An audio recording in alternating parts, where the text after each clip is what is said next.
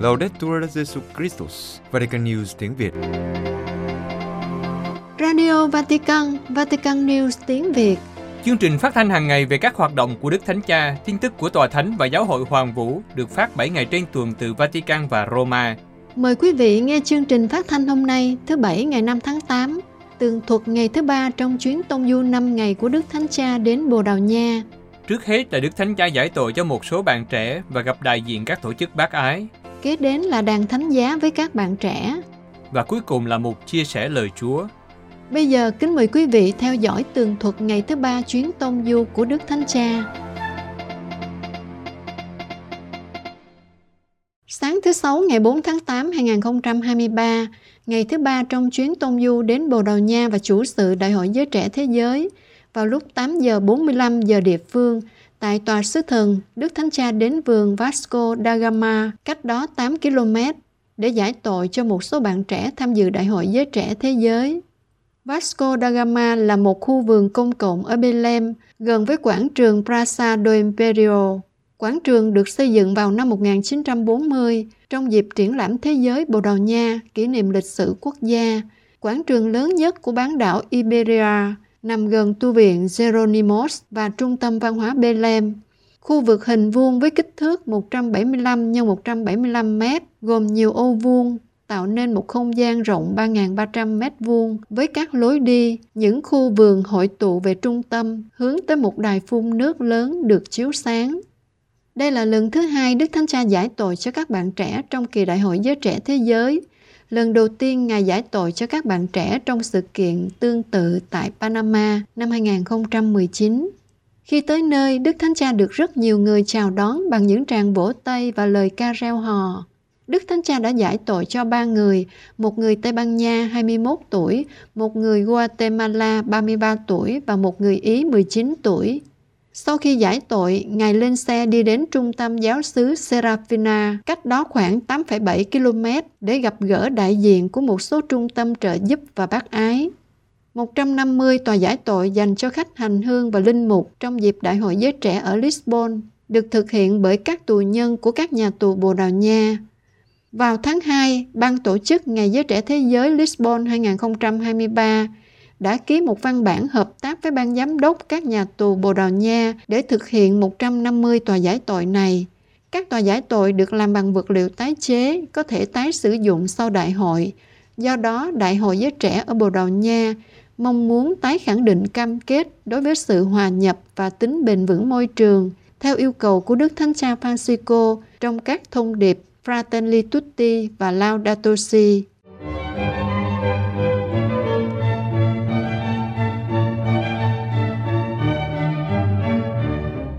Sau khi giải tội cho một số bạn trẻ tham dự Đại hội Giới Trẻ Thế Giới tại vườn Vasco da Gama, vào lúc chín giờ ba mươi, Đức Thánh Cha đã đến trung tâm giáo xứ Serafina, cách đó khoảng tám ki lô mét, để gặp gỡ đại diện một số trung tâm trợ giúp và bác ái. Trong cuộc trò chuyện, Đức Thánh Cha nói, thật tốt đẹp khi được ở bên nhau tại đây. Trong bối cảnh của Ngày Giới Trẻ Thế Giới, chúng ta ngắm nhìn Đức Trinh Nữ Maria trỗi dậy và đi đến giúp đỡ người chị họ lớn tuổi Elizabeth. Thật vậy, bác ái là cội nguồn và cũng là cùng đích của hành trình Kitô hữu, và sự hiện diện của anh chị em là một lời nhắc nhở cụ thể về tình yêu trong hành động, giúp cho chúng ta nhớ lại ý nghĩa về những gì chúng ta đang làm và cách chúng ta thực hiện. Xin cảm ơn chứng tá của anh chị em. Và Đức Thánh Cha nói, tôi muốn nhấn mạnh đến ba khía cạnh của chứng tá này, đó là cùng nhau làm điều tốt, hành động cụ thể và gần gũi với những người yếu đuối nhất. Đức Thánh Cha lần lượt quảng diễn từng khía cạnh. Đầu tiên là cùng nhau làm điều tốt. Nhấn mạnh đến từ cùng nhau, Đức Thánh Cha giải thích, cùng nhau sống, cùng nhau giúp đỡ và yêu thương. Người trẻ, người lớn tuổi, người khỏe mạnh và đau ốm, tất cả cùng nhau.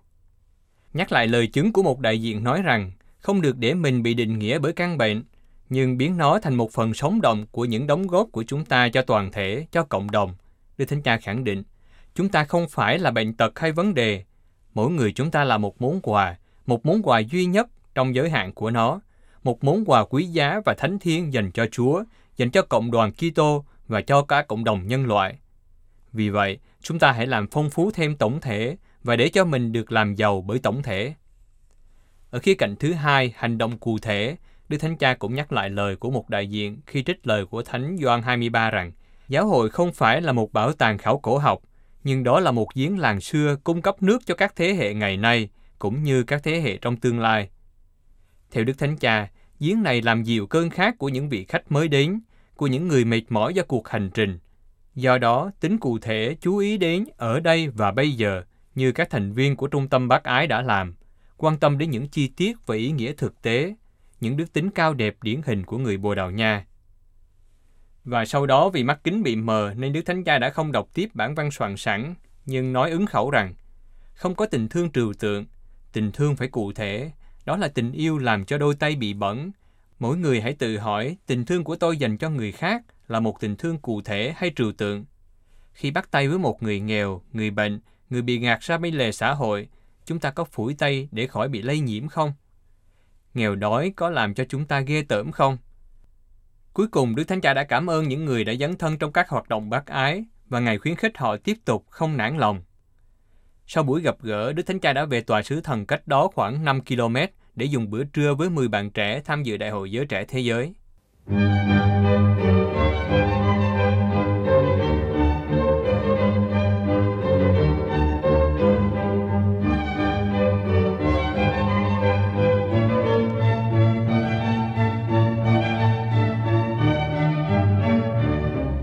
Đức Thánh Cha chủ sự buổi đi đàn thánh giá với các bạn trẻ.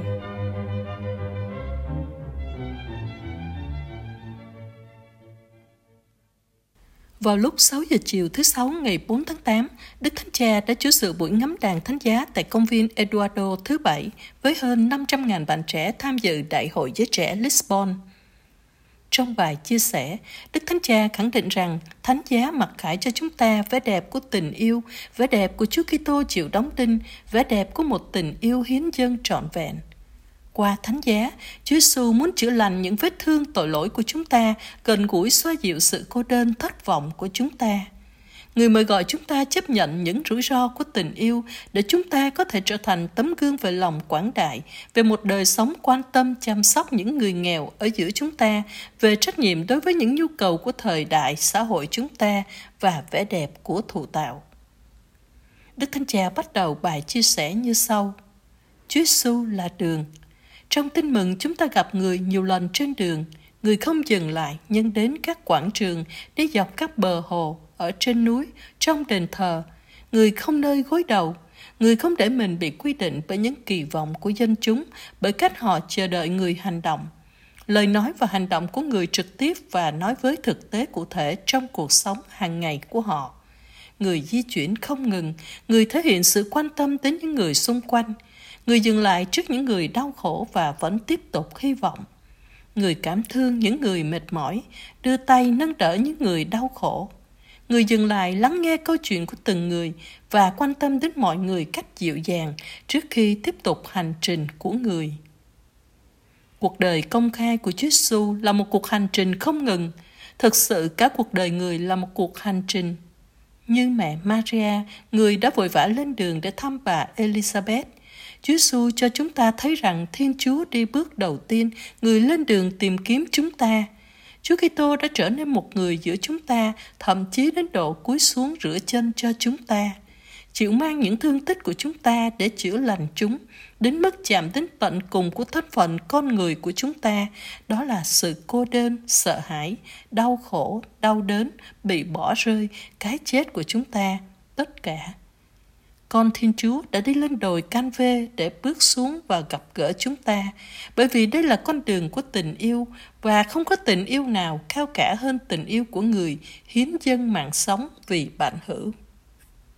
Các chủ đề suy niệm đàn thánh giá Đại hội Giới Trẻ Lisbon hai không hai ba được hình thành qua việc tham khảo ý kiến của hơn năm mươi người trẻ thuộc hai mươi hai quốc gia trên khắp năm châu lục, được thực hiện bởi Cơ quan Tư vấn Giới Trẻ Quốc tế của Bộ Giáo dân, Gia đình và Sự sống. Chính những người trẻ này đã chọn mười bốn đề tài suy niệm và là những vấn đề trong số rất nhiều vết thương và sự yếu đuối hiện diện trong cuộc sống của những người trẻ ngày nay. Mỗi chặng trong số mười bốn chặng đàn thánh giá đều gắn liền với một điểm yếu của xã hội đang ảnh hưởng đến giới trẻ ngày nay. Đó là sự nghèo khổ, bạo lực, cô đơn, thiếu dấn thân, bất khoan dung, chủ nghĩa cá nhân, sức khỏe tâm thần, sự hủy diệt thiên nhiên, nghiện ngập, thiếu nhất quán, khủng hoảng nhân đạo, chủ nghĩa chú trọng đến năng suất hiệu quả, thông tin sai lệch và việc phổ biến nó, và sự lo sợ về tương lai. Mục tiêu của sự giao thoa giữa mười bốn chặng đàn thánh giá và mười bốn điểm yếu là tạo ra bầu không khí cầu nguyện sâu lắng. Qua đó, mọi người có thể nhận ra sức mạnh và động lực họ nhận được từ Chúa Giêsu, cả trong ánh sáng và bóng tối của cuộc đời mình. Trong lời cầu nguyện, mọi người cầu xin rằng việc đồng hành với Chúa Giêsu trong cuộc hành trình khó khăn đến đồi Canvê sẽ đổ tràn trong tâm hồn chúng ta hy vọng và động lực để nắm lấy tương lai, đối mặt với những thách thức của nó như Chúa Giêsu đã làm, đối mặt với những khó khăn người không trốn tránh nhưng đã vượt qua chúng bằng sức mạnh của niềm tin, hy vọng và tình yêu. Giữa các bài suy niệm của mười bốn chặng đàn thánh giá là chứng từ của ba bạn trẻ tại các chặng thứ ba, thứ bảy và thứ chín. Sau khi đàn thánh giá kết thúc, Đức Thánh Cha đã về tòa sứ thần để nghỉ tối, kết thúc ngày thứ ba trong chuyến tông du của Đức Thánh Cha đến Bồ Đào Nha.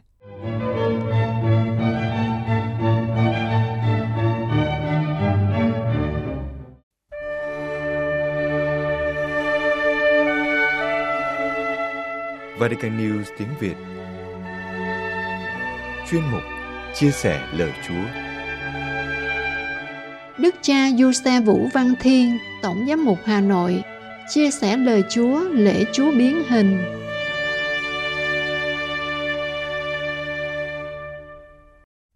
Kính thưa anh chị em, theo chu kỳ phụng vụ, hôm nay là Chủ nhật mười tám thường niên, trùng với ngày mùng sáu tháng tám dương lịch, là ngày lễ Chúa Hiển Dung. Ngày lễ này cũng được gọi là lễ Chúa Biến Hình. Tên gọi của ngày lễ gợi lại sự kiện Chúa Giêsu biến đổi hình dạng trước mặt ba tông đồ là Phêrô, Gioan và Giacôbê. Sự kiện này được cả ba tác giả tin mừng gọi là nhất lãm thuật lại. Tuy có một vài chi tiết khác nhau, nhưng cả ba đều nhấn mạnh tới thiên tính của Đức Giêsu và sứ vụ của người. Cả ba tác giả đều ghi lại tiếng nói từ đám mây nói về Chúa Giêsu. Đây là con ta yêu dấu, Matthew và Marco, hoặc đây là người ta tuyển chọn, Luca. Đây là lời của Chúa Cha nhằm giới thiệu với các môn đệ sứ mạng thiên sai của Đức Giêsu. Sự kiện biến hình xảy ra vài ngày sau khi Đức Giêsu nói với các môn đệ về cuộc khổ nạn của người. Lời tin báo này gây tâm trạng hoang mang nơi các ông. Trong bối cảnh ấy, ba môn đệ thân thiết với Chúa Giêsu là ông Phêrô, ông Gioan và ông Giacôbê đã được Chúa dẫn lên núi. Sự kiện biến hình chắc chắn đã để lại một dấu ấn không phai mờ nơi tâm trí các ông. Sau này, Thánh Phêrô viết trong thư mà chúng ta đọc trong bài đọc hai như sau: Quả thế, người, tức là Chúa Giêsu, đã được Thiên Chúa ban cho vinh quang và danh dự. Khi có tiếng từ đấng tuyệt vời vinh hiển phán với người, đây là con yêu dấu của ta, ta hết lòng quý mến. Tiếng đó chính chúng tôi đã nghe thấy từ trời phán ra, khi chúng tôi ở trên núi Thánh với người. Vậy mục đích của cuộc biến hình là gì? Thứ nhất, Chúa Giêsu muốn củng cố tinh thần của các môn đệ. Trước đó sáu ngày, Chúa báo cho các ông biết người sẽ phải chịu đau khổ và sẽ bị giết chết. Người cũng nói tới những điều kiện cần phải có để trở nên môn đệ của người. Những điều này khó hiểu và khó chấp nhận đến nỗi Phêrô phải kéo riêng người ra và trách móc người. Qua cuộc biến hình, Chúa Giêsu muốn khẳng định với các ông, dù người có chịu đau khổ, nhưng người sẽ sống lại vinh quang sáng láng như các ông nhìn thấy người. Dù Chúa đã tỏ mình như thế, các ông vẫn không thể hiểu lời tin báo của Chúa. Các ông cũng không hiểu ý nghĩa lời dặn của Chúa, đừng nói với ai về sự kiện này, cho đến khi con người từ cõi chết sống lại. Như vậy, các ông chỉ hiểu rõ ý nghĩa của cuộc biến hình sau khi Chúa Giêsu đã phục sinh. Thứ hai, khi thay hình đổi dạng trước mặt ba môn đệ, Chúa Giêsu muốn các ông thay đổi quan điểm về sứ mạng thiên sai của người, đồng thời thêm niềm tín thác vào quyền năng của Chúa. Cuộc biến hình của Chúa Giêsu như một sự lột xác đối với các ông, giúp các ông hiểu rõ hơn về việc theo Chúa. Nếu Chúa Giêsu đã trải qua thập giá để đến vinh quang, người môn đệ cũng phải bước đi trên con đường thập giá hàng ngày để theo Chúa và được vinh quang với người. Thứ ba, khi biến hình trên núi, hai nhân vật trong Cựu Ước đã hiện ra đàm đạo với Chúa Giêsu. Đó là ông Môi-sen, đại diện cho truyền thống lề luật. Ông Elia, đại diện cho truyền thống ngôn sứ. Là những người Do Thái đạo đức, ba môn đệ dễ dàng hiểu ý nghĩa của sự kiện này. Chúa Giêsu muốn khẳng định, người đến trần gian để thực hiện những gì các ngôn sứ đã loan báo từ nhiều thế hệ. Người cũng đến để chu toàn lề luật của Chúa đã ban cho dân tộc Do Thái qua trung gian ông Môi-sen. Từ nay, luật Cựu Ước không còn chỉ dành cho người Do Thái, mà cho tất cả nhân loại. Đó là luật yêu thương. Luật này bao gồm tất cả những luật khác. Vì như Thánh Phao Lô sau này nói, yêu thương là chu toàn lề luật. Roma chương mười ba, câu mười. Hành trình của người môn đệ Đức Giêsu đầy gian nan thử thách. Lễ Chúa Giêsu biến hình hay lễ hiển dung giúp chúng ta thay đổi cuộc đời mỗi ngày. Hôm nay Chúa Giêsu đang biến hình giữa chúng ta. Người khẳng định, này đây Thầy ở cùng các con mọi ngày cho đến tận thế, nhưng chẳng ai trong chúng ta nhận thấy người bằng mắt thường. Chúa hiện diện vô hình và huyền nhiệm giữa chúng ta. Chúa Giêsu cũng đang biến hình trong bí tích thánh thể.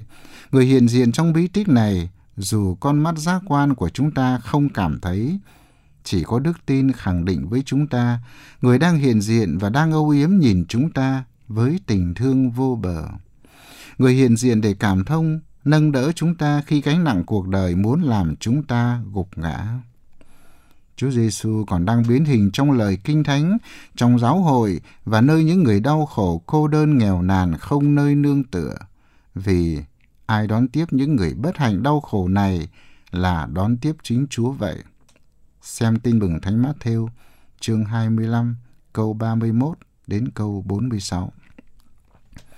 Khi suy niệm mầu nhiệm thứ bốn mùa sáng trong Kinh Mân Côi, chúng ta đọc: Đức Chúa Giêsu biến hình trên núi, ta hãy xin cho được biến đổi nhờ Chúa Thánh Thần.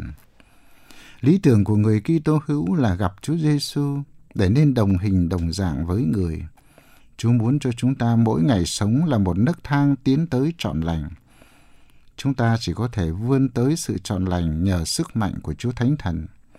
Nếu Chúa Thánh Thần đã luôn hiện diện với Chúa Giêsu khi người thi hành sứ vụ loan báo tin mừng, thì hôm nay Chúa Thánh Thần cũng luôn hiện diện trong giáo hội và nơi mỗi thành viên của giáo hội. Chúa Thánh Thần là đấng canh tân đổi mới cuộc đời người tín hữu. Nhờ ơn Chúa Thánh Thần mà chúng ta nên con người mới và được biến đổi mỗi ngày. Nhiều người đã theo Chúa lâu năm mà cuộc đời không biến đổi. Có người nói tin Chúa nhưng hành động và lời nói lại ngược lại với lời người dạy.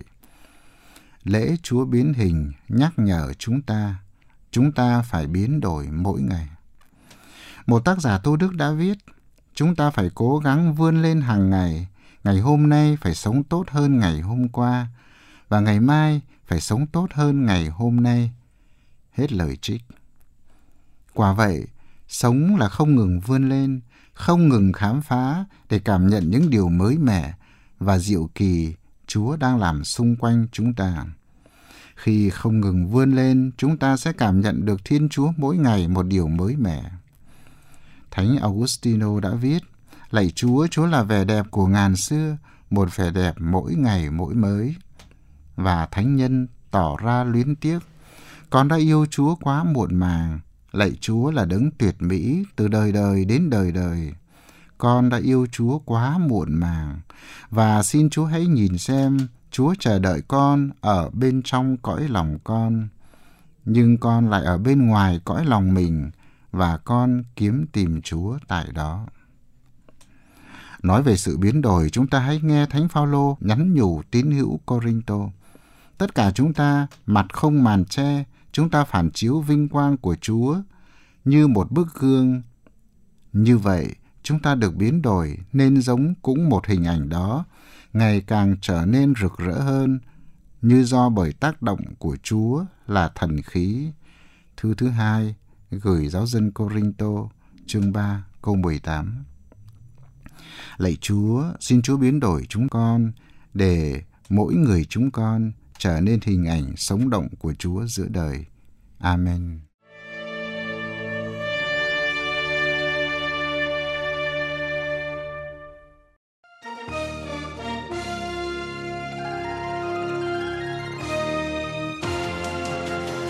Cảm ơn quý vị đã chú ý lắng nghe chương trình Radio Vatican của Vatican News tiếng Việt. Xin Thiên Chúa chúc lành cho quý vị và toàn gia quyến. Laudetur Jesus Christus, ngợi khen Chúa Giêsu Kitô.